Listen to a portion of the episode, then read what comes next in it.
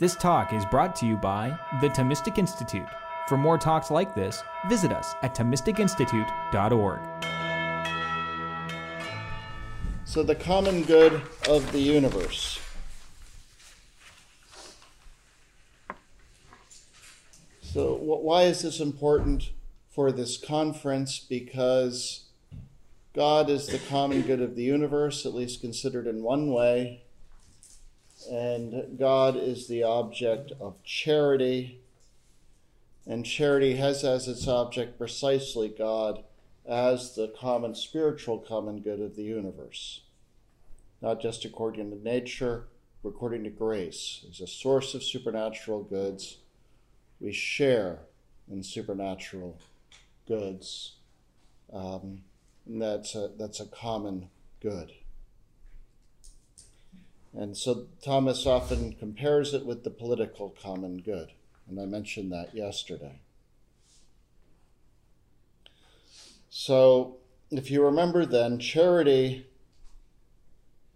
is supernatural. Supernatural in the sense that it has to be caused by God, but mostly in this sense of what it's about. It's about this common good that we don't have by nature, we might not have had if God didn't decide to give it to us. It's an order that God established through the incarnation and then the death uh, of Christ. And when we're talking about this love of God, then it's distinct from the natural love of God. Remember, there's a natural love of God common to all creatures, just their appetites for perfection, their own and that of the species. But then human beings have intellect and will, and they can will other goods naturally, meaning without grace. However, due to corrupt human nature, we're required to will God more than ourselves, but we are um, unable to with our own natural powers. So ought implies can only to the extent that with grace we can fulfill the natural law. And so when we think about the common good of the universe, we have to think about it both from a natural perspective, and Aristotle talked about that to some extent.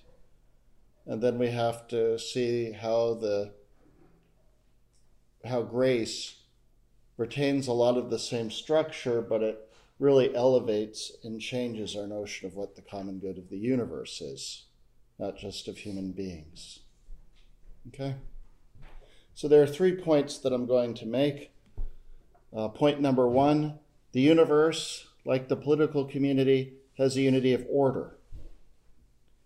And its common good can be considered in two ways namely, as an internal order, different parts working together harmoniously for a common end. Uh, and then there's also a separate good namely God, who is common. So that's the first point. The second point, even on a natural level, humans and angels are ordered directly to the knowledge and love of God. So within this whole, certain members are ordered directly to God, and others through the mediation of those that are ordered directly to God. So the lower parts of the universe are ordered to the higher, and in particular, creatures that are lower than humans are ordered to humans, right? Or they're ordered to God through humans.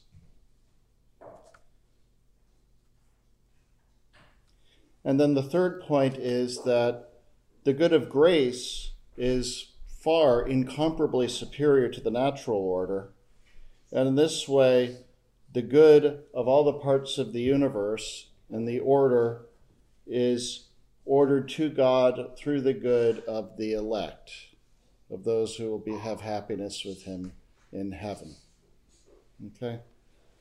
So there's a kind of threefold stage. First, what is this order? Parts and wholes. Second, ordering among the parts, lower through higher, human beings being central. Third, through grace, uh, those in uh, heaven or going to heaven being central. Okay? So that's the structure. All right, so the universe having a unity of order, we saw what that meant yesterday. There's different parts, they work together for an end. Um, Thomas finds this in Aristotle in Book 11 of the Metaphysics. Now, when Thomas reads Aristotle, you have to keep in mind that he doesn't just read the Aristotle or have the Aristotelian philosophy that you might have if you take a philosophy class or buy a copy of Aristotle's Metaphysics. Generations of people improved on the philosophy of Aristotle. So there's a huge difference if you look at it between, say, the God of Christianity and the prime mover. In Aristotle, the prime mover, it's unclear whether it's an efficient cause, it's unclear whether and how it knows individuals. Um, but what happened is that people began to see that this prime mover was also what Plato talked about as the first good this prime mover is also something like Plato's demiurge, that it creates things or moves things maybe out of pre existent matter, namely not. That is the same as the one that Plato talks about.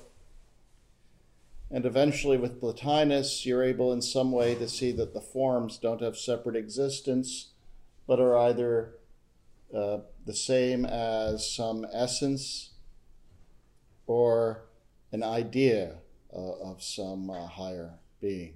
Okay?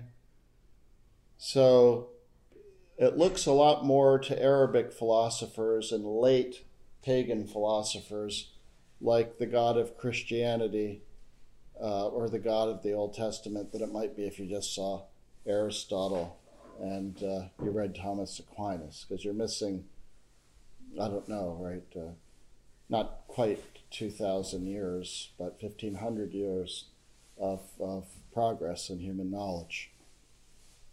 But at any rate, in the metaphysics, we find an argument for a first mover. Now, if you want to understand the argument from the physics, it's a very basic book, but I mentioned it yesterday Vincent Edward Smith's General Science of Nature will give you at least the outlines of it. The metaphysics argument is slightly different, but he has that in mind. There is an argument, and there's a particular way that Thomas reads it. To fully understand his thought, you need to read the argument. He thinks that to know things, you need to know premises and see how they lead to conclusions. But for our purposes, it's important to mention that Aristotle talks about there being different uh, immaterial movers of the heavenly bodies the, the bodies that move eternally in circles around the earth. And there seems to be some order among them. And it's not clear how that passage is related to the rest. Later thinkers would think that these are like angels or material gods if you're a pagan, but they're subordinate to one highest first cause. And this first cause, whether it makes things or not, is unclear in Aristotle uh, but it's certainly an end towards which everything is directed. And Aristotle then talks about the good of the universe in two ways. First, there's the parts, like in a political community, they're well functioning, they're perfection. Second, something external, namely a separate prime mover that's different and separate from the universe and one thing. Okay. So you can think about this common good in two ways as the order of the parts or as the separate good. And there are analogs in the human community. Aristotle does not mention the political community so much as a family where you have, I don't know, different animals, servants, children, all for the sake of the Father, or you have uh, in an army the different soldiers all for the sake of the leader of the army. in some ways, people read this and they think, great, it would be better, good to be the leader because then it's your good. Or it's good to be the father because then it's your good. But part of the way they looked at it was if you're the father or the leader, then you don't have an individual or private good. You just doesn't exist. So it was one of the arguments for kingship is they don't have any motive because they don't have anything to gain, right? At least that's the way that people often thought about it. Right? There's no private motive for these uh, separate separate rulers. Or if they did, they were misunderstanding what they were about in a serious way, which often happened.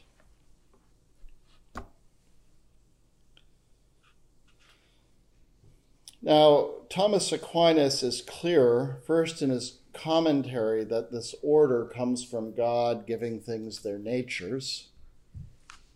But Aristotle's pretty clear about this as well. We talked about this yesterday. Things have natures, they're directed towards what we can call goods. They aren't moral goods, but they're ends uh, that things tend to be directed towards that cause regularity in nature. Um, also, there's the notion of what? There's the notion of how the, the this order or, or these parts reflect some sort of divine order and they're part of God's glory, his external glory, right? Doesn't really add anything to God, but it's like a superabundance that comes out of God. And you can still uh, dishonor him. There are still things where his glory is achieved through something in a more perfect way than it would have been otherwise or before. That doesn't mean you're really adding to him. And this is sometimes people now, when they think of doing somebody an injury, they think of actually injuring the person, like taking something from them, I don't know, or punching them right? But usually the more serious injury is often a kind of dishonor or ingratitude.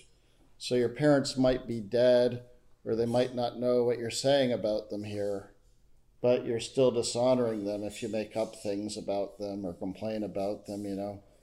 My parents are so mean, you know, they did this or that.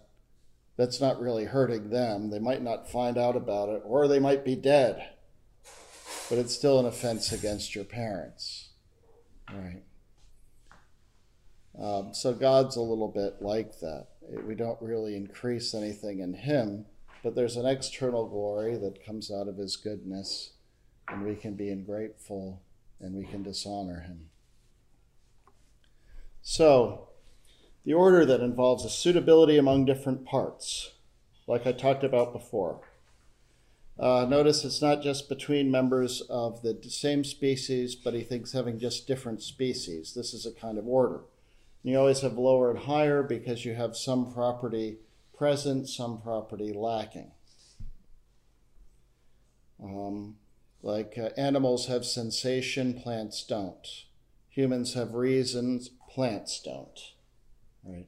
So humans are above plants, plants are above uh, immaterial things. Uh, no, humans are above animals, animals are above plants. And then, of course, plants among uh, the various mixtures in the world. There's a cooperative activity. This common good is an order of parts. They're acting and being acted upon. So it's not just the fact that the world exists, but that the world acts. There's a series of causes. And this common end, namely the order of the parts, and then God. So it's important then, Thomas is distinct from a lot of other Catholic theologians and emphasizing that th- these inclinations and activities of the parts are not primarily for their own being, but even more for the common good. Even creatures without knowledge, he thinks, acts for the common good. It's a non conscious kind of teleology. So it's not a view where the world is like a machine and there's some external order that makes everything work together and just moves the parts. It's that there are different natures that act because of what they are and are part of this common good.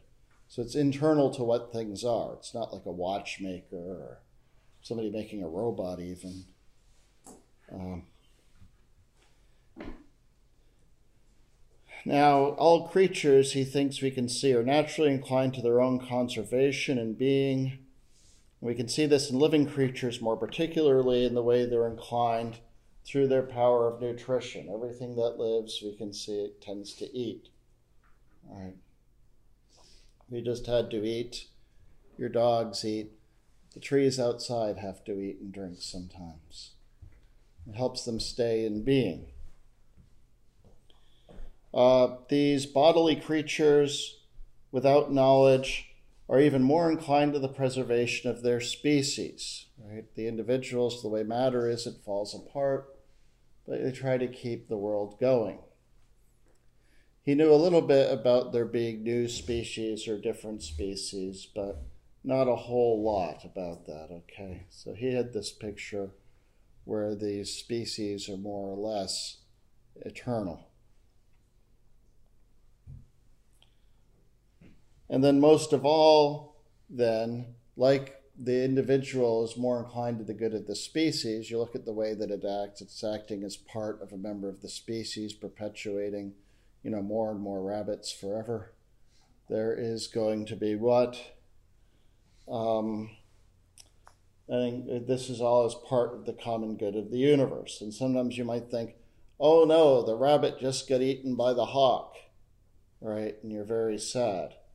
But right, hawks do what they do, and the evil has to kind of work in this way. So the individual, as such, might lose it, but it's the perfection of the whole. Right. Now, if the hawk actually took out the whole species, I think that would be a bigger kind of thing. But generally, they just take out individuals of a species. Okay. Now, how is this different from intellectual creatures? For a lot of other Catholic theologians, the difference is intellectual creatures aren't self seeking, uh, other creatures are. Thomas notes you have this view where everything um, seeks its own perfection, not just intellectual creatures. Not, not just, it's also the inanimate creatures, but the intellectual creatures, it's through knowledge, through a known good.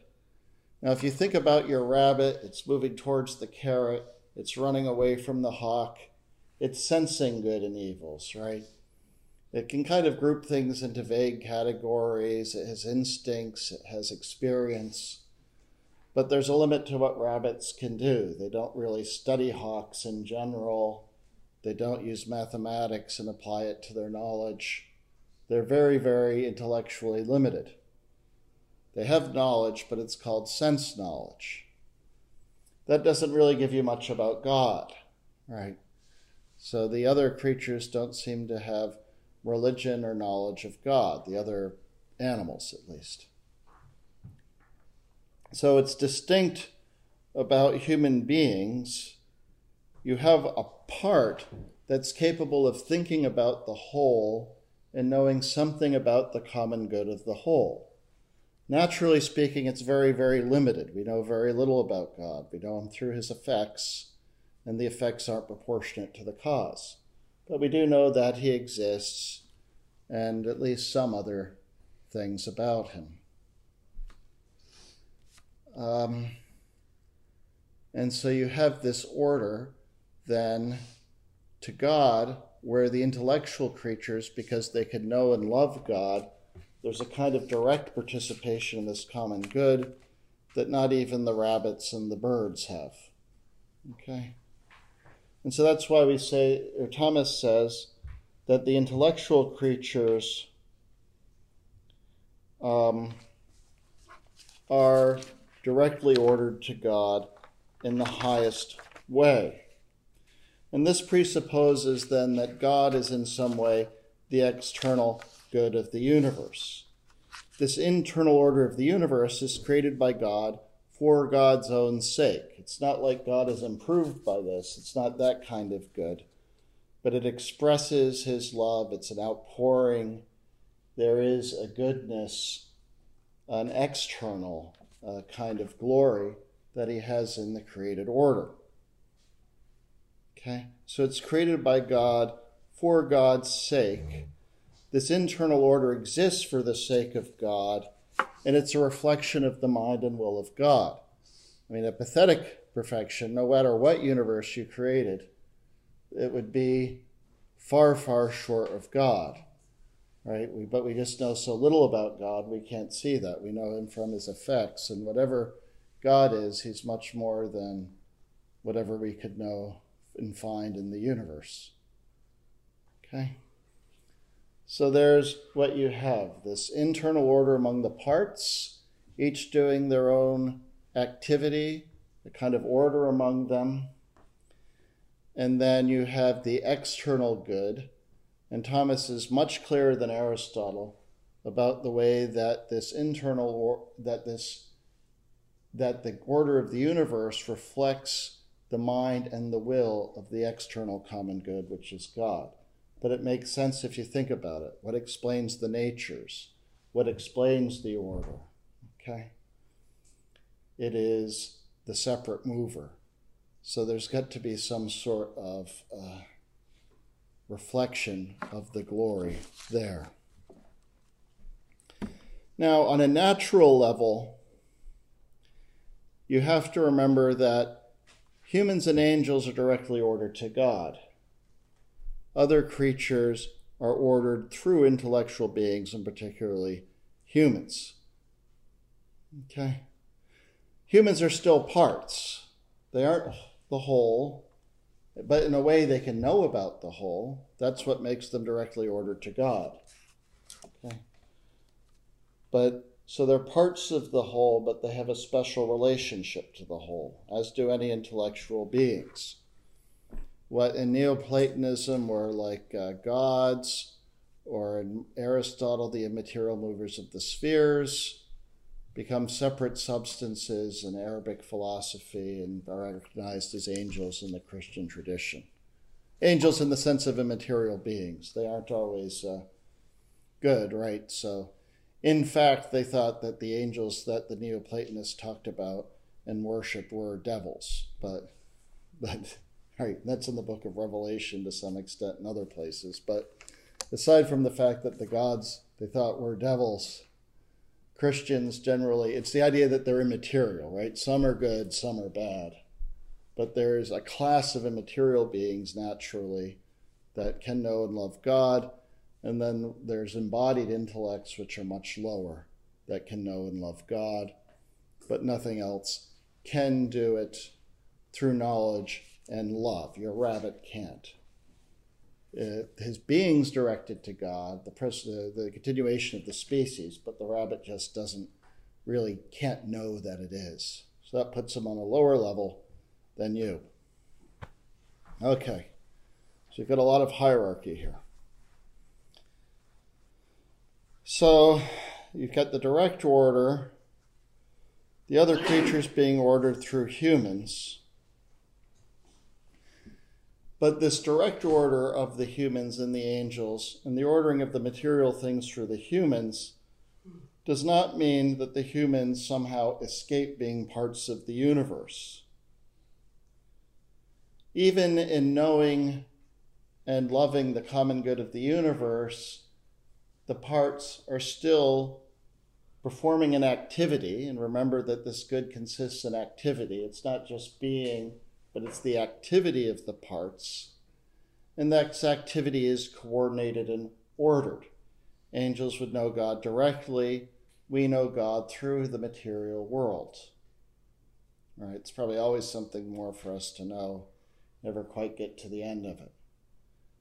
Um, but it's this, it's this uh, activity as a part. But as parts, we are directed directly to the whole. We aren't outside the universe. We are, however, superior to the other animal bodies. By nature, we're far inferior to the angels. Okay? Um, and our matter, Thomas thinks, is far inferior to the matter of the heavenly spheres, which never corrupts. Okay? But again, this uh, heavenly sphere stuff we know now is false. And Thomas thought that it might be shown that it's false. He says this is a supposition. It seems like the best explanation. There's a lot in Thomas's view of the world that is uncertain. It's kind of his best guess. Okay. But arguably, most of these points, we could read them if we want arguments for them in his commentaries on the physics, the metaphysics, and in the Summa Contra Gentiles text that if you look at the, the review uh, notes. Okay?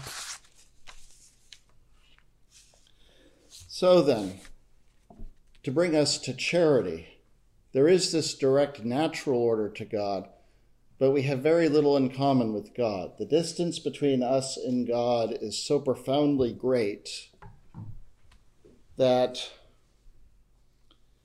by nature we're just unable to do a lot about it. Our knowledge of God is so tiny by nature. And so, in the distance from God, so great.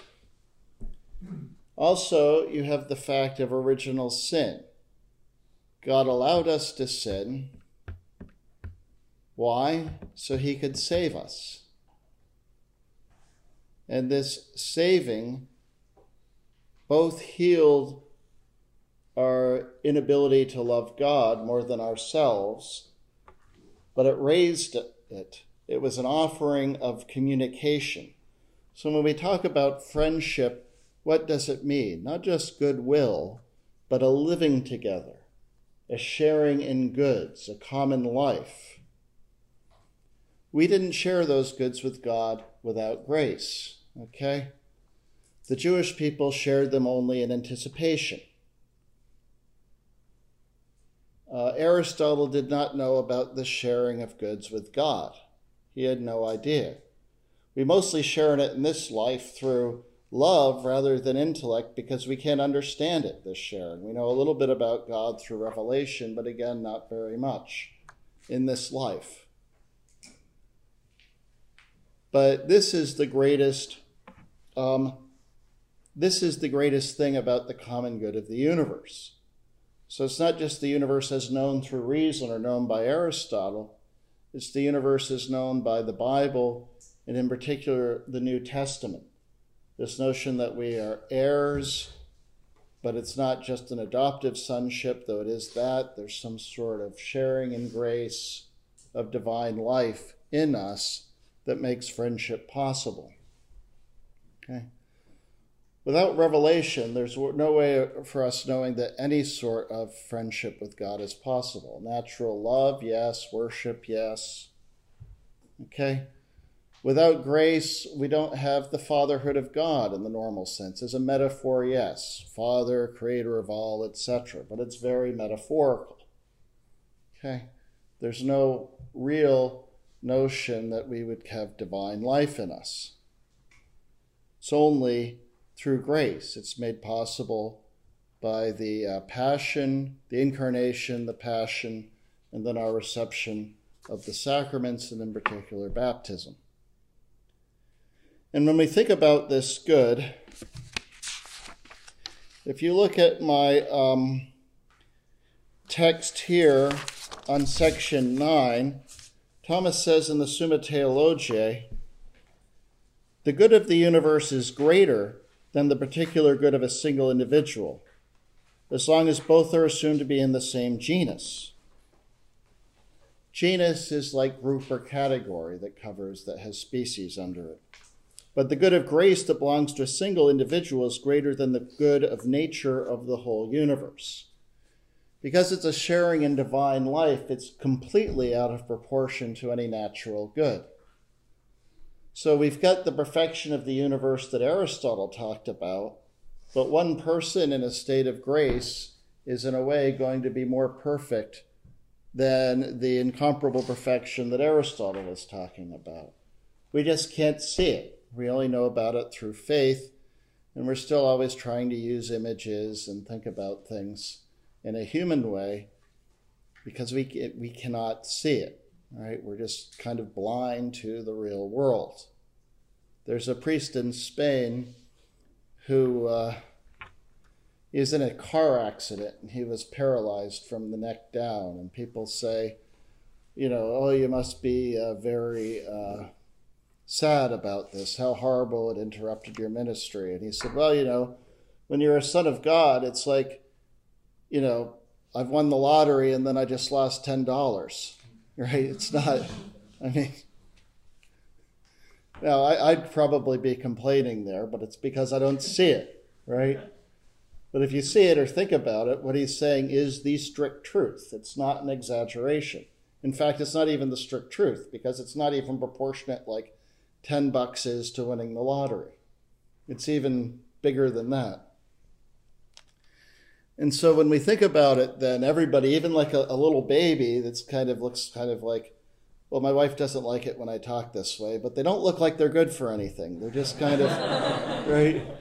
They don't do a lot you baptize that baby, and there's some sort of good there that's bigger than the good of the universe as described by Aristotle. It's absolutely incredible, and somehow we don't see it. But at any rate, so the good of grace is superior to any natural good, including the merely natural order among the parts of the universe.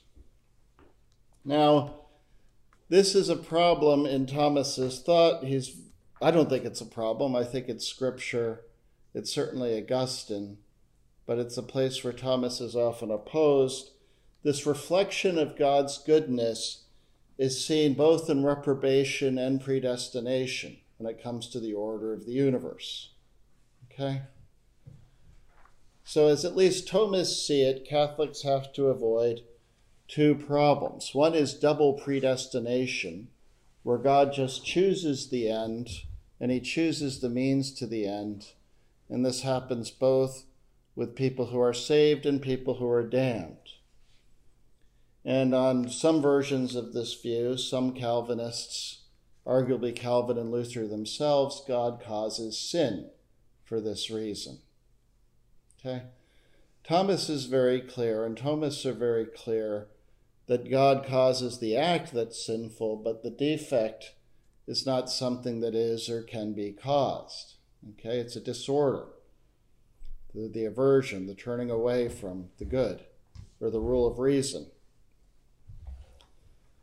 Also, he's very clear that any punishment has to be for a fault. God cannot will to punish somebody and then cause them to sin. Punishment, by its very nature, has a notion of desert, which presupposes sin. So double predestination can't be right on the Thomistic account, and it was condemned by the Church in the uh, early Middle Ages. But you also want to hold that anybody who does anything good, it's because of God's free choice to give grace and to cause things in that person differently from the way in somebody else. And God first wills the end, namely that the person is saved. Then God causes the means towards the end. So our good deeds, or at least meritorious deeds, result from God's predestination.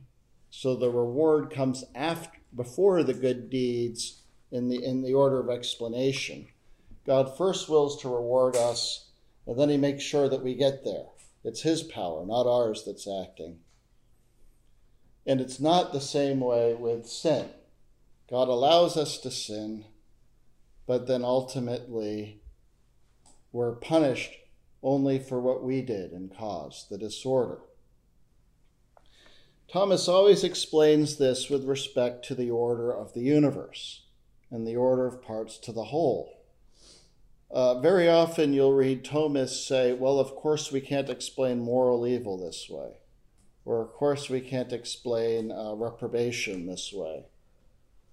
But then they never explain why. At least I've never seen a, a convincing account of why not, and it flatly seems to contradict Thomas's texts. Um, it is something where it seems like the church on predestination, the reaction against Protestantism, it kind of kind of went the other way, and you have less and less over time of the Augustinian or Thomistic position. Um, but at any rate, for whatever reason, in Thomas's view, the predestination representation uh, in reprobation reflect God's order and God's attributes, His glory in the world. So in the one case, you have mercy. None of us deserve to go to heaven, right? We only go to heaven because God had mercy on us. We have grace because God has mercy on us. And reprobation results that shows God's justice. We don't know how evil sin is. That's part of the problem. How can God punish anybody for all eternity, right? I mean, know of one person who would say, you know, there has to be a hell because you need to have some place for uh, Hitler, Stalin, and Franklin Roosevelt. Okay, right, but uh, okay, whatever, whatever that be, right? It's not necessarily huge sins because they, you know, they're huge by human standards or what we can see. Look, millions of people dead, but really, the full evil of sin is something just beyond our grasp. The goodness of God, the mercy of God, we just don't see it. And so the justice then puts this order right. It's not like, uh, you know, some kid stealing a piece of gum or talking in class and then the teacher punishes him for eternity. This is something real sin in the full sense of the world, mortal sin, a worse evil than any sickness, death, any natural evil that we could describe. I find people now often won't even say this, nevertheless realize it. I found that uh, it's because of a talk somebody was giving. They had this kind of theory that sin is a worse kind of evil than everything else. And I'm thinking, yeah, I mean, that's just traditional Christian literature, right? You find that in lots of old devotional works. Uh, maybe you don't hear it today, I don't know. But it's true. Okay. And so you've got the good of the universe. How does this work? The elect are directly ordered to the good of the universe. See this in text 11. So then suppose that we think of the whole human race as a complete collection of things. God willed that some men whom he predestined should represent his goodness in the mode of mercy by sparing them, and he willed that other men whom he reprobates should represent his goodness in the mode of justice by punishing them. And this is the reason why God chooses some and reprobates others. Right? Account of his justice and mercy. This is not Aristotle. It's straightforwardly uh, Augustine. Then I think, it seems to me, it's straightforwardly St. Paul, although people disagree about that. It's hard to argue that it's not St. Augustine, right? The Fathers. Prosper of Aquitaine. And so then we have this order, this supernatural order that's greater, and then there's an order within here God's goodness reflected in different ways by people in heaven, people in hell. Okay, and then, of course, people going one way or the other. So it's the ones in heaven who most immediately are directed directly to God, and more than there ever could be through this natural order. They share in his divine life, they see him, okay, they love him, they're directly united to this principal common good of the universe. And this is really, for St. Thomas, what the common good of the universe is about. God is the source of these supernatural goods, and that's the object of our charity. Right? The reprobate within the intellectual creatures seem to be ordained for the sake of the elect, people seeing God. And that's why, in the order of charity, we can't really will good to the reprobate for their own sake, good to people in hell for their own sake, good for the damned angels. Right? Um, and he talks about this in text 13 in terms of friendship. with the demons. Can we be friendly with the demons? No, right? Because they desire bad things, they're in hell, they're being punished. They're incapable of heaven, of loving and knowing God as he should be known and loved. Belongs to the nature of friendship that we will good for our friends. But we cannot will out of charity the good of eternal life, which charity has to do with for those spirits who have been damned for eternity by God. For this would be incompatible with the charity of God, through which we give our approval to his justice. So the fact that we're loving God, we're loving the way his attributes are shown in the world, including his mercy and his justice. Okay? So the love of God requires that we do not love the damned. Unless, and then this is the exception, there is a way in which we can love things out of charity just as reflecting God's glory. So we were talking the other day about loving wine. And well, we love wine for a person for somebody capable of possessing and knowing the good, having an intellectual good, right? Through the love of a friendship, not necessarily friendship, but it's called the love of friendship. We're willing not just the thing itself, but we're willing it for somebody, for a person or a subject. Um, same thing with non rational creatures. We can love them, but they're incapable of kind of having happiness. I mean, you can have them happy in the way that we can be happy if we go to the beach or something, a little bit like, right?